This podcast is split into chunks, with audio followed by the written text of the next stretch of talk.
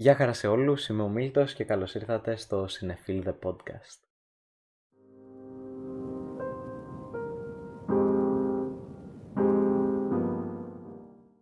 Μετά από 5 ή 6 μήνες, δεν θυμάμαι καν πλέον, ε, φτάσαμε στο τρίτο επεισόδιο από την αρχή, το δεύτερο στη σειρά του podcast.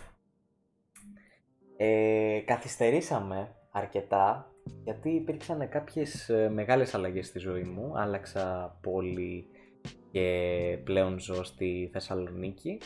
Αλλά θα τα συζητήσουμε και σε ένα άλλο podcast αυτά πιο αναλυτικά. Ε, στο σημερινό επεισόδιο θα μιλήσουμε για ένα αρκετά σημαντικό θέμα ε, του κινηματογράφου του σήμερα. Θα μιλήσουμε για τη γυναίκα και το LGBTQ+, στο σινεμά.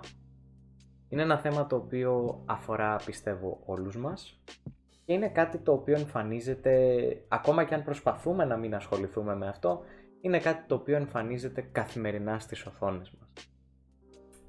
Ε, γι' αυτόν ακριβώς το λόγο έχω καλεσμένη τη φίλη μου τη Φρίνη, ε, η οποία θα μας βοηθήσει... Καλώς όρισες Φρίνη. η οποία θα μας βοηθήσει να, να κάνουμε αυτή την κουβέντα η, η αρχή... Γεια και από μένα εδώ, να πω κι εγώ ένα γεια. Εννο, εννοείται να πεις γεια. Λοιπόν, εγώ λέω να πούμε απε, απευθείας στο ψητό και να πουμε ε, μία πραγματικότητα. Υπάρχουν στιγμές που νιώθουμε ότι... Και, και η βασική μου ε, ερώτηση είναι για ποιο λόγο υποβαθμίζεται ακόμα η γυναίκα με τα δεδομένα του 2021. Υποτίθεται ότι ζούμε σε έναν κόσμο πρωτοποριακό όπου η κοινωνία αποδέχεται όλα τα μέλη της ως ίσα ή τουλάχιστον έτσι θα έπρεπε και αυτό θα έπρεπε να αντικατοπτρίζεται και στον κόσμο της τέχνης. Γιατί δεν αντικατοπτρίζεται, γιατί έχουμε αυτό, αυτή την ανισότητα στον κόσμο της τέχνης. Και είναι μόνο στον κόσμο της τέχνης ή τελικά κρυβόμαστε λίγο πίσω από το δάχτυλό μας. Ε, εγώ πιστεύω βασικά ότι γενικά στη ζωή υποβαθμίζονται οι γυναίκες σε, πολλά, σε πολλούς χώρους. Είναι λογικό να βγαίνει και στις ταινίες. Και, και δεν νομίζω ότι έχουμε κάνει βήματα πούμε, σαν κοινωνία και πλέον δεν υποβαθμίζονται τόσο γυναίκες, αλλά δεν, δεν, δεν υπάρχει ισότητα πιστεύω ακόμα. Mm. Και εγώ, και εγώ θα συμφωνήσω με αυτό. Νιώθω ότι είμαστε αρκετά Οπότε γι' αυτό βγαίνει και στο κινηματογράφο. Ναι. Νιώθω ότι είμαστε πολύ πολύ μακριά από την ισότητα ακόμα, από μια πραγματική ισότητα τουλάχιστον. Ε, αν και έχουν γίνει ναι. βήματα, μπορούμε να τα δούμε στην καθημερινότητά μας, ε, δυστυχώς είναι κυρίως μεμονωμένες περιπτώσεις ανθρώπων οι οποίοι προσπαθούν να ζουν τη ζωή τους πιο ε, πιο σωστά, έτσι. Δεν είναι τόσο η κοινωνία η οποία προωθεί την ισότητα. Ε... πιστεύω η νέα γενιά ε, προωθεί την ισότητα περισσότερο. Νομίζω ότι αυτό θα είναι πάντα η περίπτωση. Ακόμα και η επόμενη γενιά από τη δική μας θα προωθεί ε, έναν πιο πρωτοποριακό κόσμο από αυτόν που προτείνουμε εμείς. Ναι, και, σίγουρα. Και, και μακάρι να το κάνει γιατί αλλιώς ε, θα έχουμε πρόβλημα. Η, υποβάθμιση λοιπόν για πολύ κόσμο, ο οποίος βλέπει καθημερινό κινηματογράφο, καθημερινή τηλεόραση, δεν βλέπει μόνο ψαγμένες ταινίες. Μπορεί να πάει να δει και ένα blockbuster του καλοκαιριού, μπορεί να πάει να δει και ένα Transformers, μπορεί να πάει να δει και ένα Fast and Furious και έχει κάθε δικαίωμα να το κάνει. Η, η, η ανισότητα λοιπόν και η υποβάθμιση φαίνεται κυρίως στο πως η, η γυναίκα παρουσιάζεται ως μια μορφή ε, και μια ύπαρξη στο, στο σινεμά. Τι εννοώ με αυτό; Ας, ας πάρουμε ένα παράδειγμα, ας πούμε, το είπα και πριν, τα Transformers. Η γυναίκα στα Transformers είναι το μοντέλο που δεν έχει κανένα ελάττωμα, ούτε σωματικό, ούτε στο χαρακτήρα και είναι εκεί μόνο για να είναι το ιδανικό τέρι του, του πρωταγωνιστή ε, σχεδόν σε όλες τις ταινίες.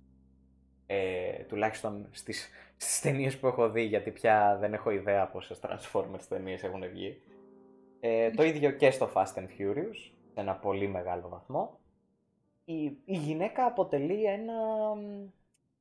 Δεν θέλω να πω ένα κομμάτι κρέας για να μην γίνομαι γραφικός, αλλά ένα αντικείμενο στα χέρια του πρωταγωνιστή σε αυτές τις ταινίες. Το οποίο προφανώς είναι λάθος. Δεν θα έπρεπε να ισχύει αυτό το πράγμα. Ναι, συμφωνώ. Και... Αλλά αυτό γίνεται σε ταινίες τέτοιου είδους, πιστεύω. Υπάρχουν και ταινίες οι οποίες υπάρχουν πρωταγωνιστικό ρόλο, έχουν γυναίκες, που ε, δείχνουν και την πιο δυναμική πλευρά πούμε, μιας γυναίκας. Συμφωνώ. Αλλά αυτό μας φέρνει και σε μια επόμενη, ε, μια υποερώτηση, η οποία είναι η, η πλευρά της γυναίκας η οποία παρουσιάζεται είναι όντως η δυναμική πλευρά της, της γυναίκας ή είναι απλά μία πλευρά η οποία υπηρετεί κάποια συμφέροντα; Αυτό προσπαθώ να, σε αυτό προσπαθώ να καταλήξω, δεν είμαι σίγουρος. Ε, όπως έχω πει ξανά στο podcast, οι συζητήσεις που κάνουμε εδώ είναι καθαρά υποκειμενικές συζητήσεις, συζητήσεις μεταξύ ανθρώπων και έχετε, οι, εσείς θεατές και ακροατές έχετε κάθε δικαίωμα να διαφωνείτε μαζί μας. Ε, νιώθω πολλές φορές όταν βλέπω μία ε, τέτοια ταινία στην οποία υπάρχει γυναίκα πρωταγωνιστής που δεν που εμφανίζει μία λίγο πιο δυναμική πλευρά ότι αυτό πολλές φορές γίνεται εσκεμένα μόνο και μόνο για να ιντριγκάρει ε, κάποια δεδομένα. Και δεν γίνεται γιατί όντως ταιριάζει πάντα σε αυτό το χαρακτήρα. Φυσικά υπάρχουν εξαιρέσεις σε αυτό το πράγμα που λέω και υπάρχουν ταινίες με γυναίκες πρωταγωνιστές που είναι εξαιρετικές. Έτσι, δεν μπορώ να πω ότι ισχύει πάντα. Τι πιστεύεις πάνω σε αυτό; Δεν πιστεύω ότι είναι σκεμμένο. Πιστεύω ότι όσες ταινίες ε, έχω δει που υπάρχει πρωταγωνιστικός ρόλος γυναίκα, τουλάχιστον καλές ταινίες και όχι ότι να είναι, ε, δεν είναι άσχημο. Δεν το έχουν κάνει με τρομερά άσχημο τρόπο απλά για, δεν ξέρω, για να εντυπωσιάσει. Πιστεύω mm. ότι υπάρχουν ταινίες που έχουν δείξει το δυναμικό χαρακτήρα μιας γυναίκας πάρα πολύ καλά. Ωραία. Ε, είναι, είναι ξεκάθαρο ότι αυτό το πράγμα λοιπόν ισχύει ε, σε πολλές ταινίες. Δηλαδή η γυναίκα εμφανίζεται με έναν αληθοφανή τρόπο σε πολλές ταινίες. Οι ταινίες για τις οποίες μιλούσα εγώ πριν είναι ας πούμε ταινίες mm. της μορφής του ε, Promising Young Woman ή ποια άλλη ήτανε; Η, η παρουσίαση της γυναίκας του, δεν θυμάμαι πώς λέγεται ο χαρακτήρας, του Ben Affleck τέλος πάντων στο, στο Gone Girl ε, ή το I Care A Lot. Νιώθω ότι ο χαρακτήρας ο οποίος παρουσιάζεται είναι υπερβολικά πολύ πάνω από το ρεαλιστικό και πάνω από αυτό που θα έκανε όντως μια γυναίκα και πολλές φορές ε, καταλήγει να μην είναι δυναμικός χαρακτήρα, χαρακτήρας, αλλά να είναι λίγο, ε, πώς να το πω, λίγο, λίγο υπερβολικός, λίγο υπερβολή. Ναι, ναι. Ε, γιατί μια δυναμικότητα μπορεί να βγει, άλλωστε το ξέρουμε αυτό το πράγμα. Συγγνώμη που σε διάκοψα. Ε, η... Εγώ σε διάκοψα, τέλος πάντων. Γιατί μια δυναμικότητα ξέρουμε άλλωστε ότι μπορεί να βγει και από μια συζήτηση. Δεν είναι ανάγκη να βγαίνει μόνο από βίαιες πράξεις όπως το Promising Young Woman, ούτε ε, μπορεί να βγαίνει μόνο από μια γυναίκα η οποία είναι εκμεταλλεύτρια όπως το I Care A Lot, ούτε ε, μπορεί να βγαίνει ε, με, ξανά με βίαιο τρόπο όπως στο, στο Gone Girl. Ε, μιλάμε δηλαδή για μια σειρά από ταινίες οι οποίες θεωρώ ότι επισκιάζουν λίγο αυτές τις ταινίες τις οποίες ανέφερες, οι οποίες κάνουν σωστά αυτή τη δουλειά. Γιατί βλέπουμε ότι αυτές ναι. οι ταινίες πήραν Όσκαρ, πήραν βραβεία. Δηλαδή και το I Care A Lot ήταν πάρα πολύ διάσημο πέρυσι. Και το Promising Young Woman νομίζω κάποιο βραβείο πρέπει να πήρε αν δεν πήρε Όσκαρ. Ε, και ε, το Gone Girl ήταν πάρα πολύ διάσημο όταν είχε βγει. Και πολλές άλλες ταινίες μένουν λίγο στη σκιά αυτών. Το οποίο πιστεύω ότι δίνει μια ψευδή άποψη για την κοινωνία, την έξω κοινωνία. Θα μου πεις, Μιλτό, κινηματογράφος είναι. Είναι ψέματα. Δεν μπορώ να βγω έξω και να δω τον Spider-Man να, να περνάει ανάμεσα στα κτίρια. Ναι, αλλά μπορώ να βγω έξω και να δω ε, μια περίπτωση ενδοοικογενειακής βίας. Μπορώ να βγω έξω και να δω μια περίπτωση βιασμού. Μπορώ να βγω έξω και να δω μια γυναίκα την οποία την ε, υποβαθμίζει ένας άντρας. Μπορώ να βγω έξω και να δω το, το γυάλινο ταβάνι, αν μου επιτρέπετε ο όρος, ο οποίος, το οποίο υπάρχει για πολλές γυναίκες στον κόσμο, ειδικά της τέχνης με την οποία ασχολούμαστε τώρα, άλλωστε. Ναι. Οπότε, Όχι, συμφωνώ κι εγώ. Πιστεύω ότι αυτά τα πράγματα θα έπρεπε να εμφανίζονται τουλάχιστον ρεαλιστικά στο σινεμά. Ε, γιατί, ναι, είμαστε σκεπτόμενα όντα και πιστεύω ότι όλοι μας είμαστε και μπορούμε να ξεχωρίσουμε το φανταστικό από το ε, πραγματικό. Και αυτό με φέρνει την ε, ισότητα των φίλων. Ναι. Ξέρουμε ότι υπάρχει υποβάθμιση ε, της γυναίκας στο σινεμά σε έναν μεγάλο βαθμό τουλάχιστον. Μπορεί όχι τελείως, μπορεί όχι πάντα, σίγουρα μάλλον όχι τελείως, σίγουρα όχι πάντα, δεν είναι όλες οι περιπτώσεις ίδιες. Ε, και, και εδώ έρχεται το ερώτημα. Θα θέλαμε ο άντρας να υποβαθμίζεται το ίδιο ή θα θέλαμε να μείνει ε, με σκοπό το marketing ή θα θέλαμε ε, να μην υποβαθμίζεται κανένας. Εγώ πιστεύω ότι το σωστό θα ήταν να μην υποβαθμίζεται κανείς. Νομίζω ότι όλοι οι ακροατές θα συμφωνήσουν. Νομίζω ότι είναι κάτι το οποίο είναι σχεδόν βέβαιο ότι θα θέλαμε να μην υποβαθμίζεται κανείς. Ιδανικά. Ε, έχουμε παρόλα αυτά όμως συνηθίσει σε πάρα πολύ μεγάλο βαθμό η γυναίκα να αποτελεί ε, σύμβολο ομορφιάς, σύμβολο του σεξ, σύμβολο ε, της πονηριάς, σύμβολο αυτών των πραγμάτων, τα οποία ναι, ενδεχομένως κάποιες γυναίκες να τα εμφανίζουν, αλλά δεν είναι όλες οι γυναίκες ίδιες, όπως δεν είναι κανένας άνθρωπος ίδιος με τους διπλανούς του. Οπότε δεν μπορούμε να βγάζουμε έναν τύπο γυναίκας και να τον υπερπροβάλλουμε. Αυτό ήταν αυτό που πολλοί κόσμος, ας πούμε, περιλαμβανομένου και με, ε, εμού, ε, παρατηρεί στο νουάρ ότι η γυναίκα στο νουάρ είναι μια πολύ συγκεκριμένη γυναίκα στην οποία έχει δοθεί και όνομα μάλιστα και λέγεται femme fatale. Και είναι πολύ συγκεκριμένος ο ρόλος που παίζει στο σενάριο και πολύ συγκεκριμένος ο Η γυναίκα η οποία κάτι τη συμβαίνει, δεν μπορεί να το αντιμετωπίσει, καταφεύγει, καταφεύγει αναγκαστικά τον άντρα πρωταγωνιστή, ο οποίος επειδή είναι τόσο όμορφη και σε και, και σε ανάγκη της προσφέρει τη βοήθειά του. Είναι σχεδόν πάντα αυτή η περίπτωση. Θα θέλαμε λοιπόν ο άντρας να υποβαθμίζεται το ίδιο, δηλαδή να έχουμε ταινίες στις οποίες ο άντρας φαίνεται για παράδειγμα πάντα πολύ βίαιος, το οποίο είναι ένα χαρακτηριστικό το οποίο αποδίδει πολλοί κόσμος στους άντρες. Θα θέλαμε ένα, να, να υπάρχουν ταινίες στις οποίες ο άντρας φαίνεται επιθετικός, ταινίες στις οποίες φαίνεται χαζός, ταινίες στις οποίες ε, η, η γυναίκα υπερτερεί του άντρα με έναν όχι οργανικό για την ταινία τρόπο. Δηλαδή δεν είναι με βάση κάποιο ρεαλιστικό παράγοντα στον οποίο όντως η γυναίκα θα είναι καλύτερη από εκείνον, απλά παίρνουμε δεδομένο από την αρχή ότι η γυναίκα θα είναι καλύτερη από εκείνον.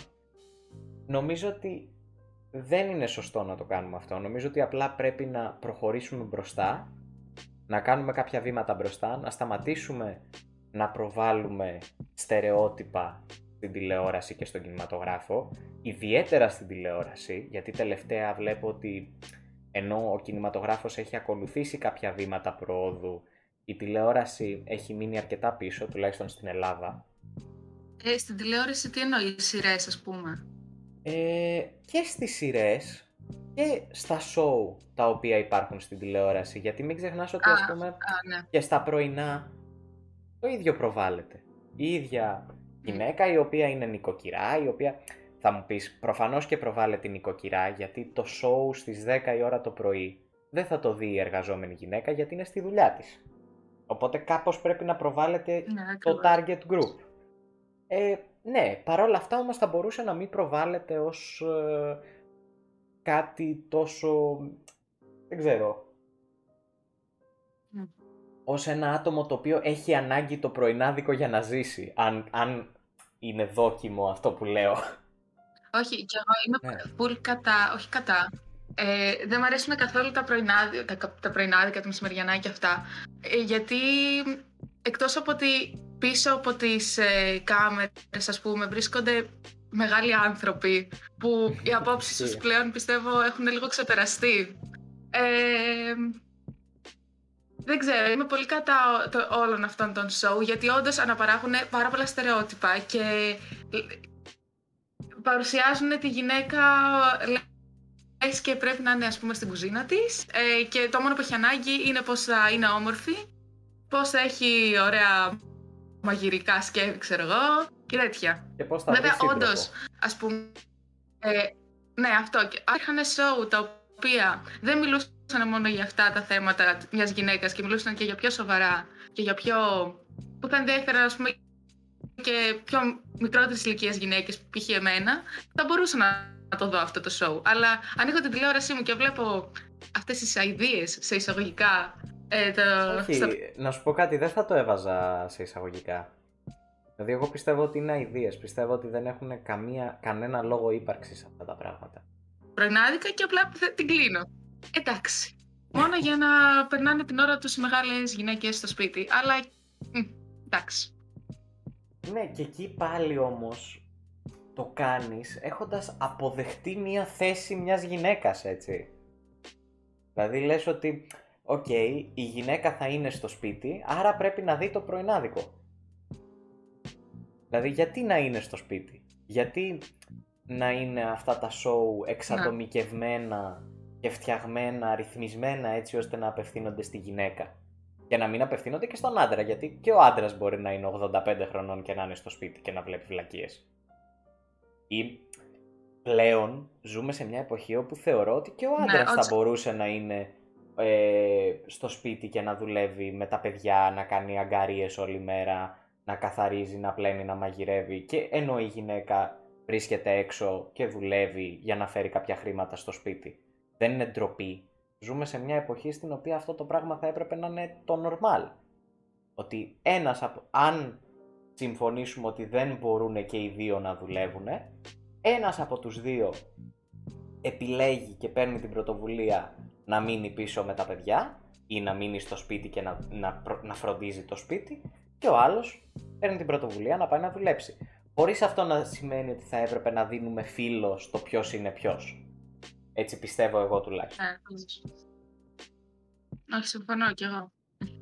Ε, τώρα θα κάνουμε λίγο μία γέφυρα, η αλήθεια είναι. Δεν θα μπούμε πολύ οργανικά στο επόμενο μας θέμα, αλλά δεν πειράζει.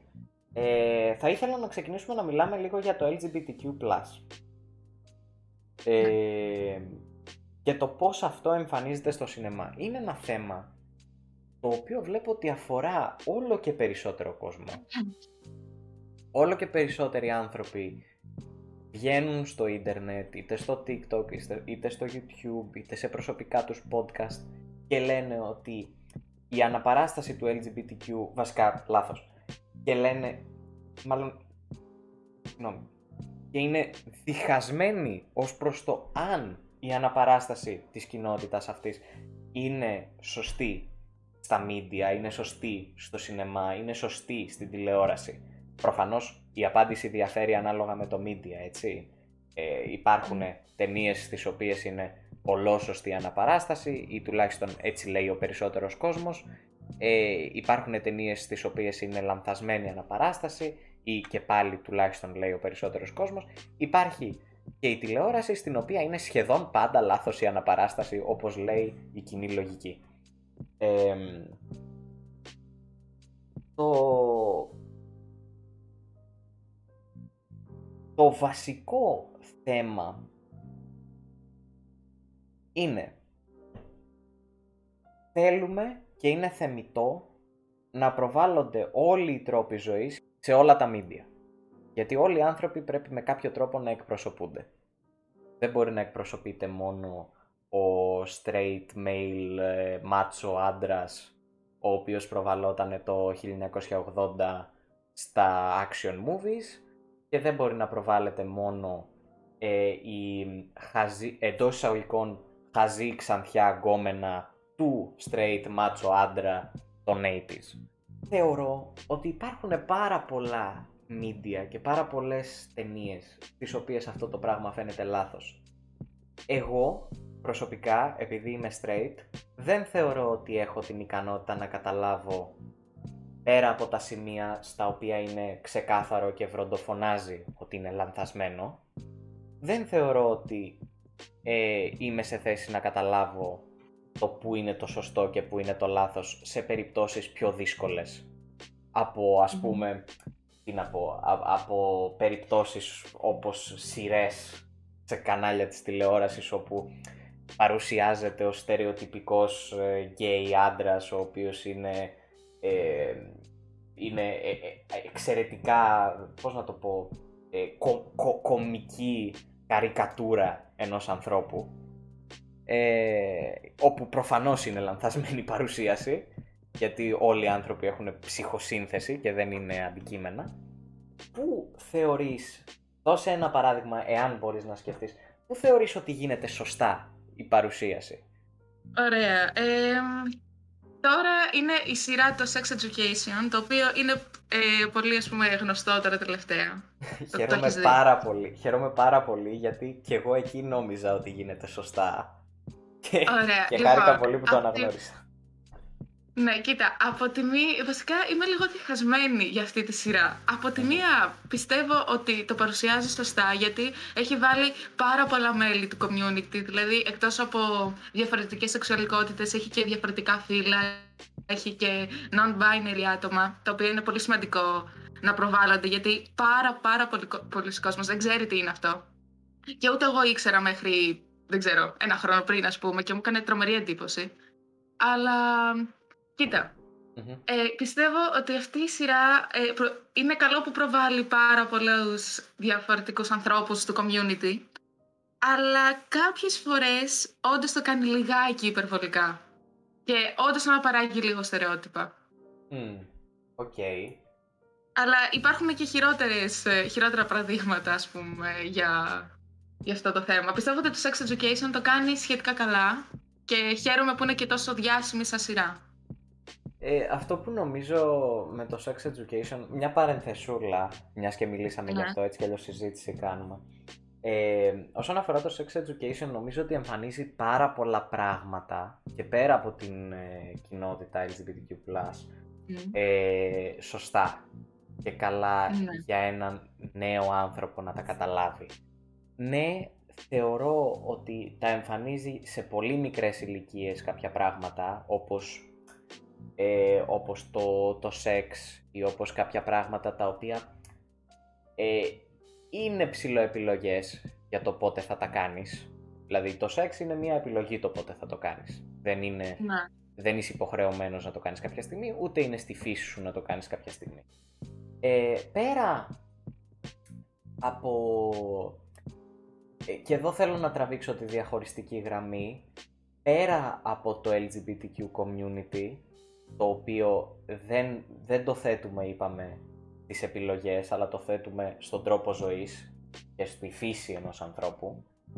Ε, θεωρώ ότι τα υπόλοιπα πράγματα που περιγράφει, τα περιγράφει για αρκετά μικρότερες ηλικίες από ό,τι θα μπορούσε να τα περιγράφει. Θα μπορούσαν οι χαρακτήρες δηλαδή να είναι ελάχιστα μεγαλύτεροι. Δίνει πολλές φορές την αίσθηση της επιλογής για αυτά τα πράγματα, δίνεις, δίνει πολλές φορές τους χαρακτήρες, ε, τις μάσκες και του σωστού καλού ανθρώπου και του ε, μη σωστού ε, πουλη, ο οποίος θα τρομοκρατήσει κάποιον μέχρι να, του κάνει, μέχρι να κάνει σεξ. Ε, Και νομίζω ότι είναι μια πολύ πολύ ωραία σειρά για ένα παιδί στην εφηβεία, για ένα παιδί 15-16 χρονών να κάτσει να δει, ίσως και πιο μικρό, αλλά όχι πολύ πιο μικρό, γιατί έχει και κάποιες γραφικές σκηνές είναι, είναι μια πολύ ωραία σειρά να κάτσει να δει κάποιος αν θέλει να δει και πώς λειτουργεί η κοινωνία σε έναν βαθμό. Γιατί πολλά, πολλά από αυτά που δείχνουν είναι κοινά και στην εκτός σχολείου κοινωνία. Και για, για να επιστρέψουμε όμως ε, στο αρχικό μας θέμα, θεωρούμε ότι υπερπροβάλλεται η κοινότητα LGBTQ σε ορισμένα media, όχι πάντα, προφανέστατα όχι πάντα, δεν μιλάμε ποτέ με απόλυτα, μόνο οι Sith το κάνουν αυτό.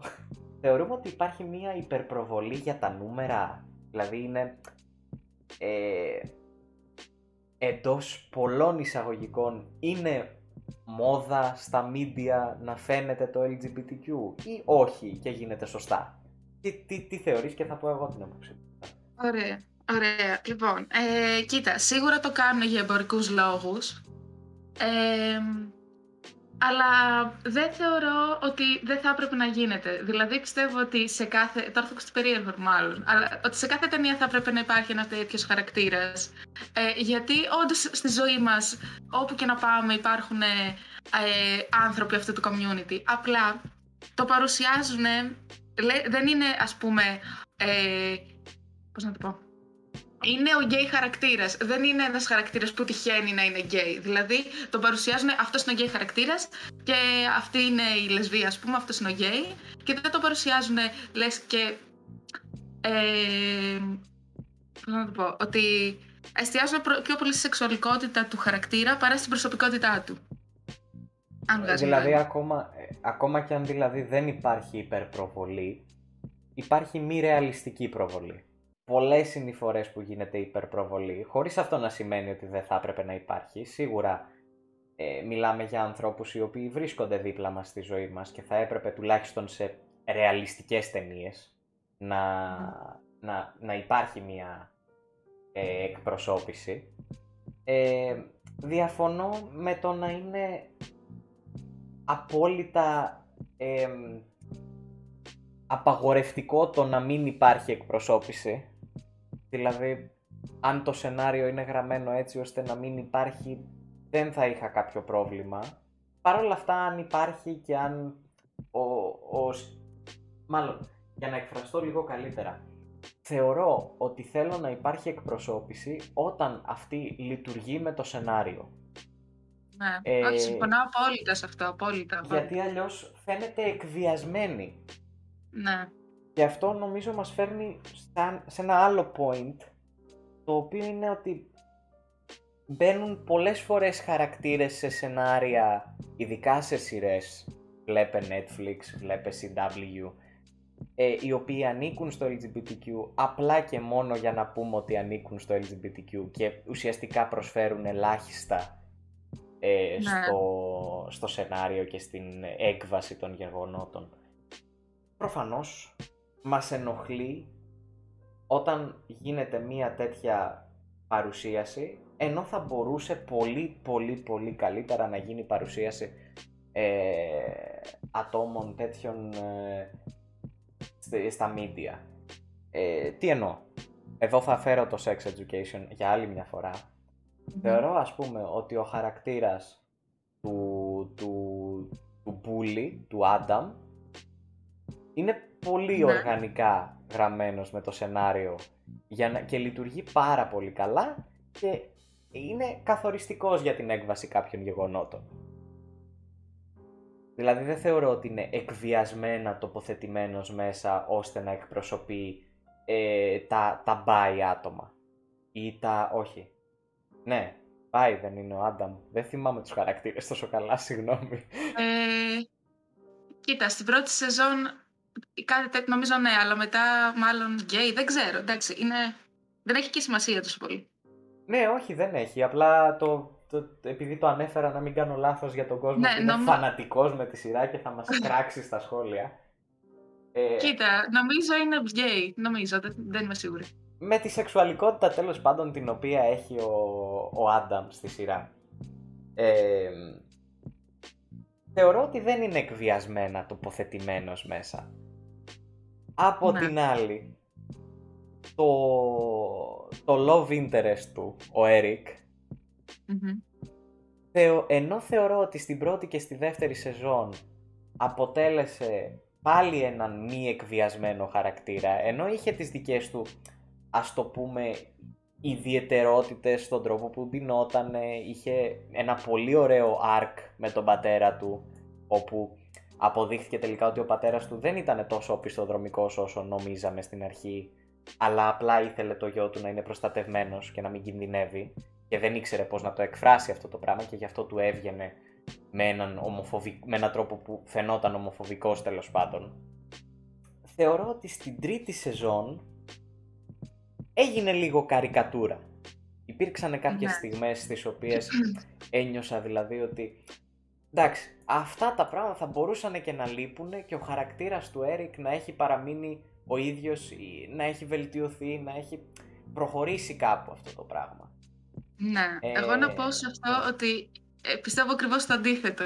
Αλήθεια; Ότι, ναι, ότι στις πρώτες σεζόν το παρουσιάζανε λίγο σαν καρικατούρα, ότι είναι ας πούμε ο γκέι κολλητός του... Πώς το λένε αυτό; Ε, ούτε εγώ δεν θυμάμαι. Είναι, Ωραία, ο γκέι κολλητός του πρωταγωνιστή. Είναι, είναι τόσο αδιάφορος ο πρωταγωνιστής και σε σένα και σε μένα μου είναι πάρα πολύ αδιάφορος. Δεν ξέρω, δεν, δεν, δεν κάθομαι... Ότις, ότις. Αυτό, ναι. Δεν κάθομαι καν να ασχοληθώ κάποιες φορές με το τι κάνει. Ναι, εντάξει, όντως ισχύει.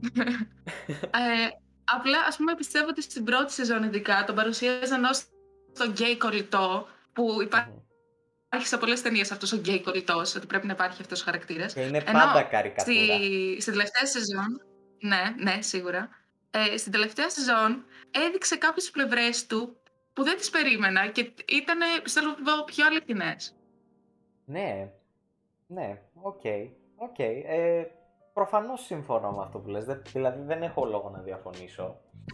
Ε, οκ, ε, απλά νιώθω ότι τελευταία σεζόν ας πούμε είχες κάποια πράγματα τα οποία φάνταζαν λίγο ε, εκβιασμένα μες στο σενάριο. Ενδεχομένως, άκου που μπορεί να μπερδεύομαι, ενδεχομένως να με μπερδεύει το γεγονός ότι πράξεις του ένιωθαν λίγο εκβιασμένες. Δηλαδή το γεγονός ότι απάτησε τον, ε, τον, ε, τον Έρικ. Παιδιά, για όσους δεν έχετε δει τη σειρά και την τρίτη σεζόν, χίλια συγγνώμη, μόλις σας καταστρέψαμε όλα τα επεισόδια. Ω, oh, ισχύει αυτό. Θα βάλω spoiler, αλλά δεν μη φοβάστε. spoiler. Το γεγονός ότι τον απάτησε, δηλαδή νιώθω ότι ήταν απλά ένα έξυπνο κολπάκι για να προχωρήσει λίγο το σενάριο, γιατί η σχέση τους φάνταζε τέλεια.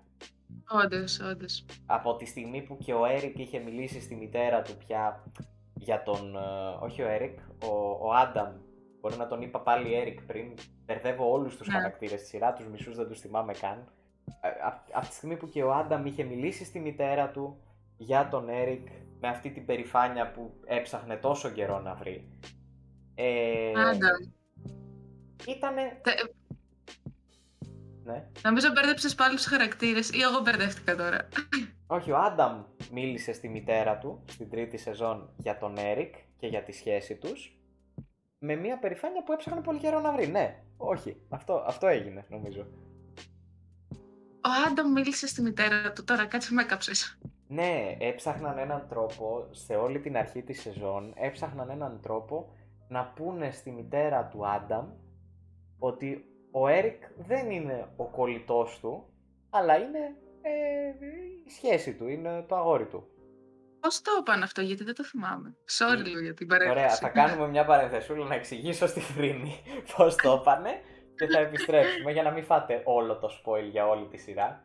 Συνέβη τέλος πάντων αυτό το πράγμα. Εντάξει, εντάξει, ναι. Η σχέση τους ε, φάνταζε τέλεια. Φάνταζε ότι δεν είχε κάποιο πρόβλημα πλέον. Ήτανε, ήταν ανοιχτή σχέση την είχαν μάθει, ανοιχτή, ήταν μια φανερή σχέση, την είχαν μάθει και τα παιδιά στο σχολείο, την είχαν μάθει και οι γονείς του, του Άνταμ, οι άμεσα ενδιαφερόμενοι τουλάχιστον. Ε, οι γονείς του Έρικ νομίζω ότι δεν πολύ ενδιαφέρονταν κιόλας να μάθουν.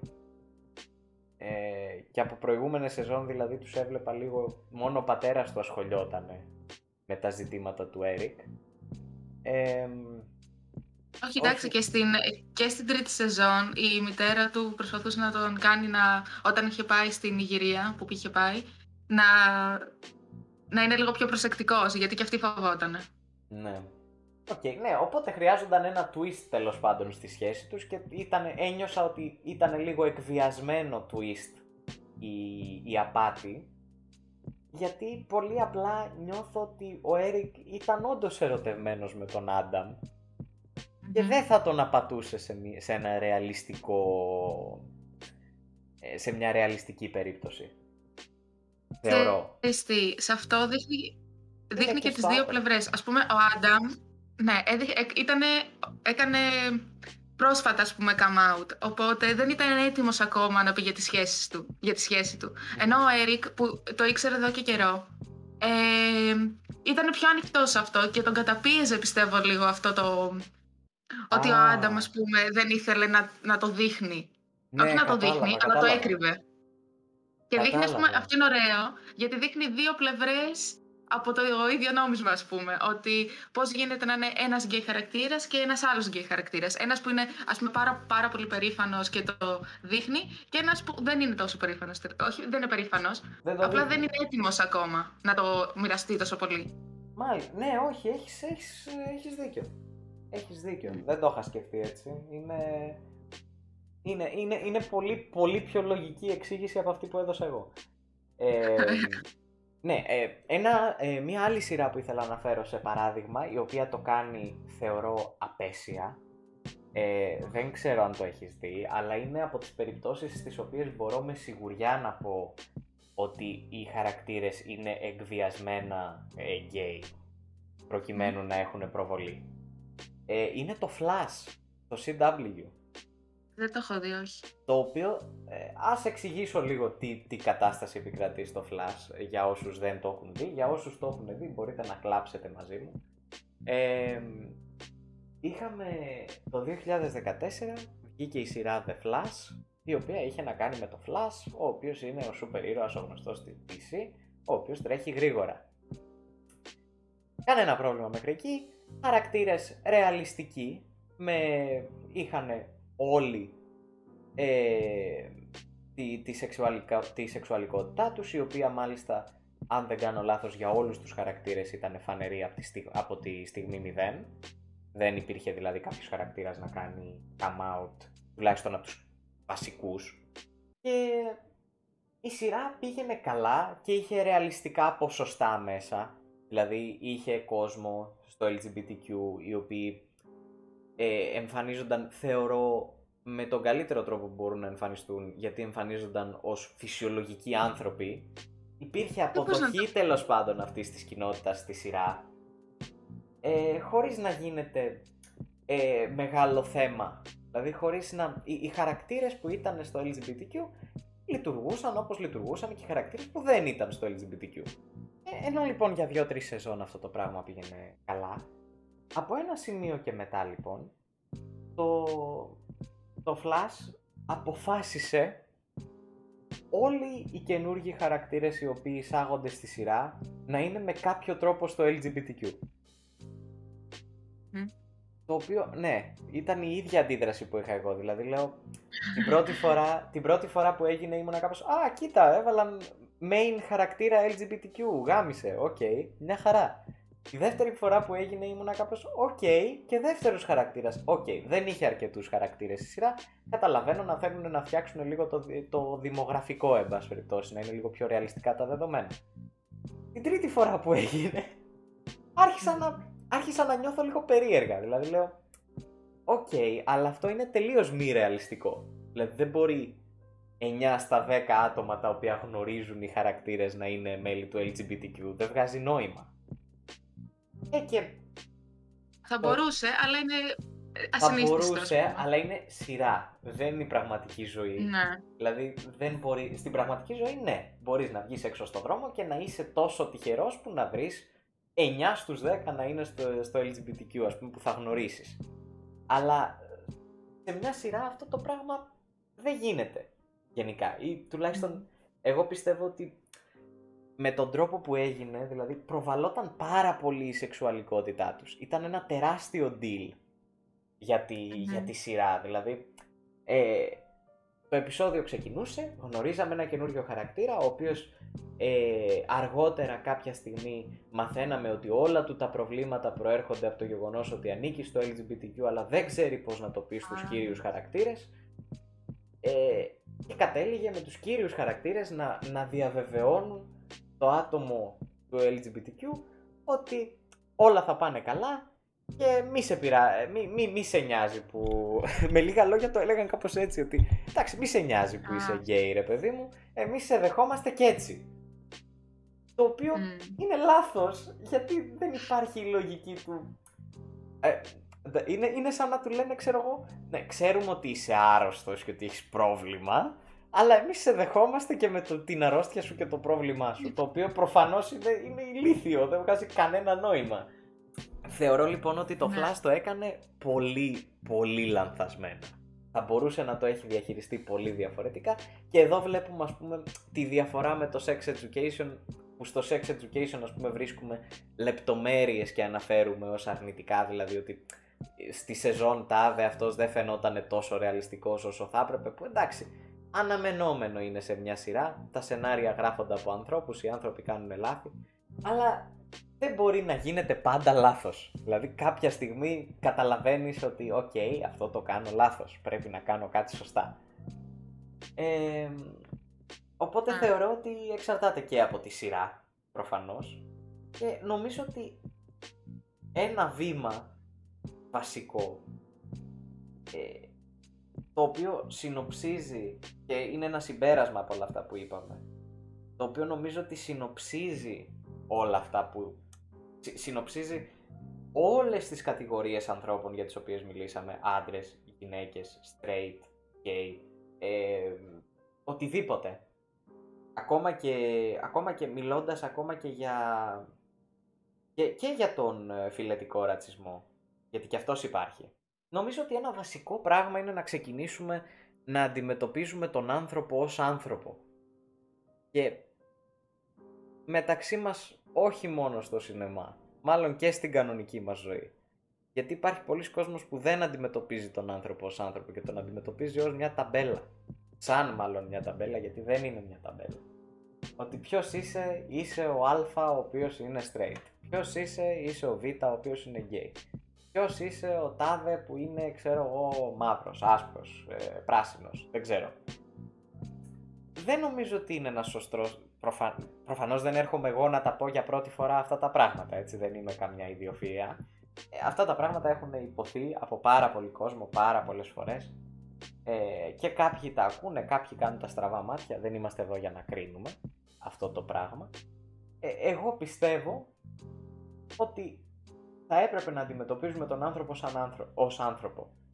Οποιαδήποτε και αν είναι τα χαρακτηριστικά του.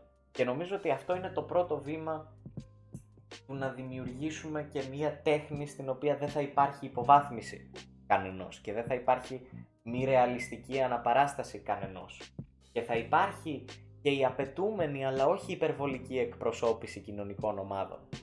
Θα υπάρχει αυτό το πράγμα το οποίο θα λειτουργεί σαν ένας οργανισμός και θα λειτουργεί βιολογικά με, την, με, με, με, με το DNA της ταινίας. Και δεν θα είναι ε, κάτι ξένο. Δεν θα νιώθεις δηλαδή ότι ένας, ε, ένας γυναικείος χαρακτήρας σε μια ταινία είναι κάτι ξένο από την ταινία, είναι κάτι ξένο από την πραγματικότητα. Ή αντίστοιχα ένας αντρικός, έτσι, γιατί και, και, και αντρικούς ρόλους έχουμε που είναι μη ρεαλιστικοί τελείως και μη ε, πραγματικοί. Μην ξεχνάμε ότι πλέον με CGI μπορούμε να βάλουμε τα πάντα. Παραδείγματος χάρη ένας Chris Hemsworth, ο οποίος ο άνθρωπος είναι ε, πάρα πάρα πολύ γυμνασμένος, μπορεί με CGI να γίνει ακόμα πιο γυμνασμένος, φτάνοντας σε ένα μη ρεαλιστικό επίπεδο ε, σώματος, το οποίο μετά ένα αγοράκι θα προσπαθήσει να το φτάσει αυτό, θα πάρει πρωτεΐνη, θα αρχίσει να, ε, θα αρχίσει να, να το πάρετε, θα αρχίσει να ε, κάνει ε, extreme γυμναστική που θα το κουράσει και στο τέλος μπορεί και να το σκοτώσει. Ή ένα κοριτσάκι ας πούμε θα δει ε, την, ε, τη Scarlett Johansson η οποία είναι σαν οδοντογλυφίδα και μπορεί να πάει να πάθει ξέρω εγώ ε, κάποια διατροφική διαταραχή. Έχουμε λοιπόν πολλά μη ρεαλιστικά παραδείγματα στην τηλεόραση και στο σινεμά ε, και νομίζω ότι θα έπρεπε να ξεκινήσουμε να αντιμετωπίζουμε τους ανθρώπους σαν ανθρώπους. Μια ρεαλιστική εικόνα ανθρώπου, μια ρεαλιστική ε, ε, επιλογή, ένας ρεαλιστικός τρόπος ζωής και όχι ένας τρόπος ζωής ο οποίος απλά υπηρετεί ένα σενάριο το οποίο υπηρετεί κάποιους κερδοσκοπικούς σκοπούς πιστεύω ε, ή κάποια νόρμα, γιατί πολλές ταινίες βγαίνουν με σκοπό να ε, αφήσουν λίγο από τον ατμό να βγει από το, από το καζάνι, προκειμένου να, να σου πούν ότι ναι, ok, okay, και εσύ ρε παιδί μου, κοίτα, να, ορίστε, πάρ' το το χαρακτήρα, ξέρω εγώ, ο οποίος είναι ίδιος με σένα. Θα σου κάνουν και χάρη δηλαδή με λίγα λόγια που βάλανε ένα χαρακτήρα με τα δικά σου χαρακτηριστικά μέσα, στο, μέσα στην ταινία. Θεωρώ ότι αυτό είναι λάθος. Οπότε άμα ξεκινήσουμε να αντιμετωπίζουμε τους ανθρώπους ως υπάρξεις, ως άτομα, ως ε, συνειδήσεις, θα σταματήσουμε αυτή την, ε, αυτό το ρατσισμό και αυτή την, ε, την υποβάθμιση και αυτή την ε, κατηγοριοποίηση η οποία πια έχει, έχει κατακλείσει τα μίντια και ας μην κρυβόμαστε πίσω από το δάχτυλό μας και την πραγματική ζωή. Γιατί μιλάμε τόσο καιρό για ισότητα, μιλάμε για βήματα, μιλάμε για το ένα, μιλάμε για το άλλο και παρόλα αυτά στην Ελλάδα που ζούμε, άμα στο χωριό ο, ο παππούς δει ένα γκέι ζευγάρι να περπατάει στο δρόμο, θα κάνει κάποιο σχόλιο. Οπότε δεν μπορούμε να πούμε ότι είμαστε και σε ιδανικό σημείο. Ότι έχουν γίνει βήματα, έχουν γίνει. Αυτά είχα να πω. Ωραία. Ε, έβγαλα έναν από τους, από τους κλασικούς μου πλέον μονολόγους. Μπορείς να μιλήσεις για το επόμενο μισάωρο, λέει, δεν έχω κάτι να πω.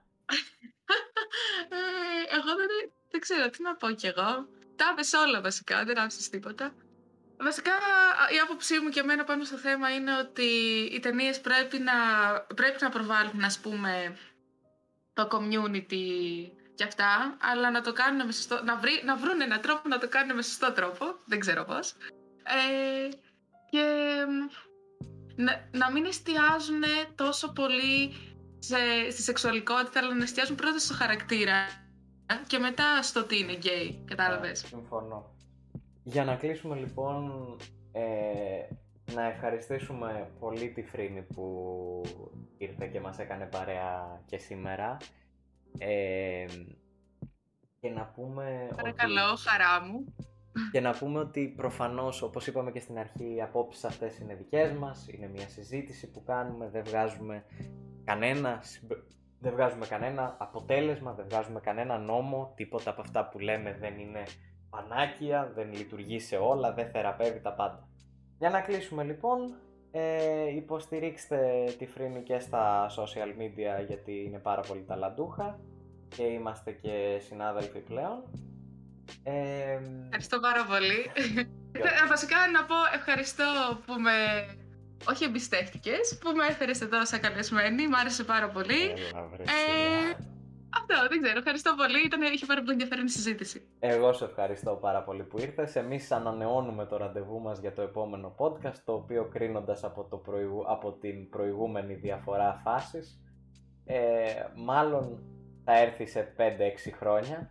Ε, ας, ας ελπίσουμε ότι θα, θα στρωθώ να το φτιάξω νωρίτερα και δεν θα πρέπει να περιμένετε τόσο πολύ. Μέχρι τότε, ευχαριστούμε που παρακολουθήσατε το Cinefilm Podcast και θα τα πούμε την επόμενη φορά.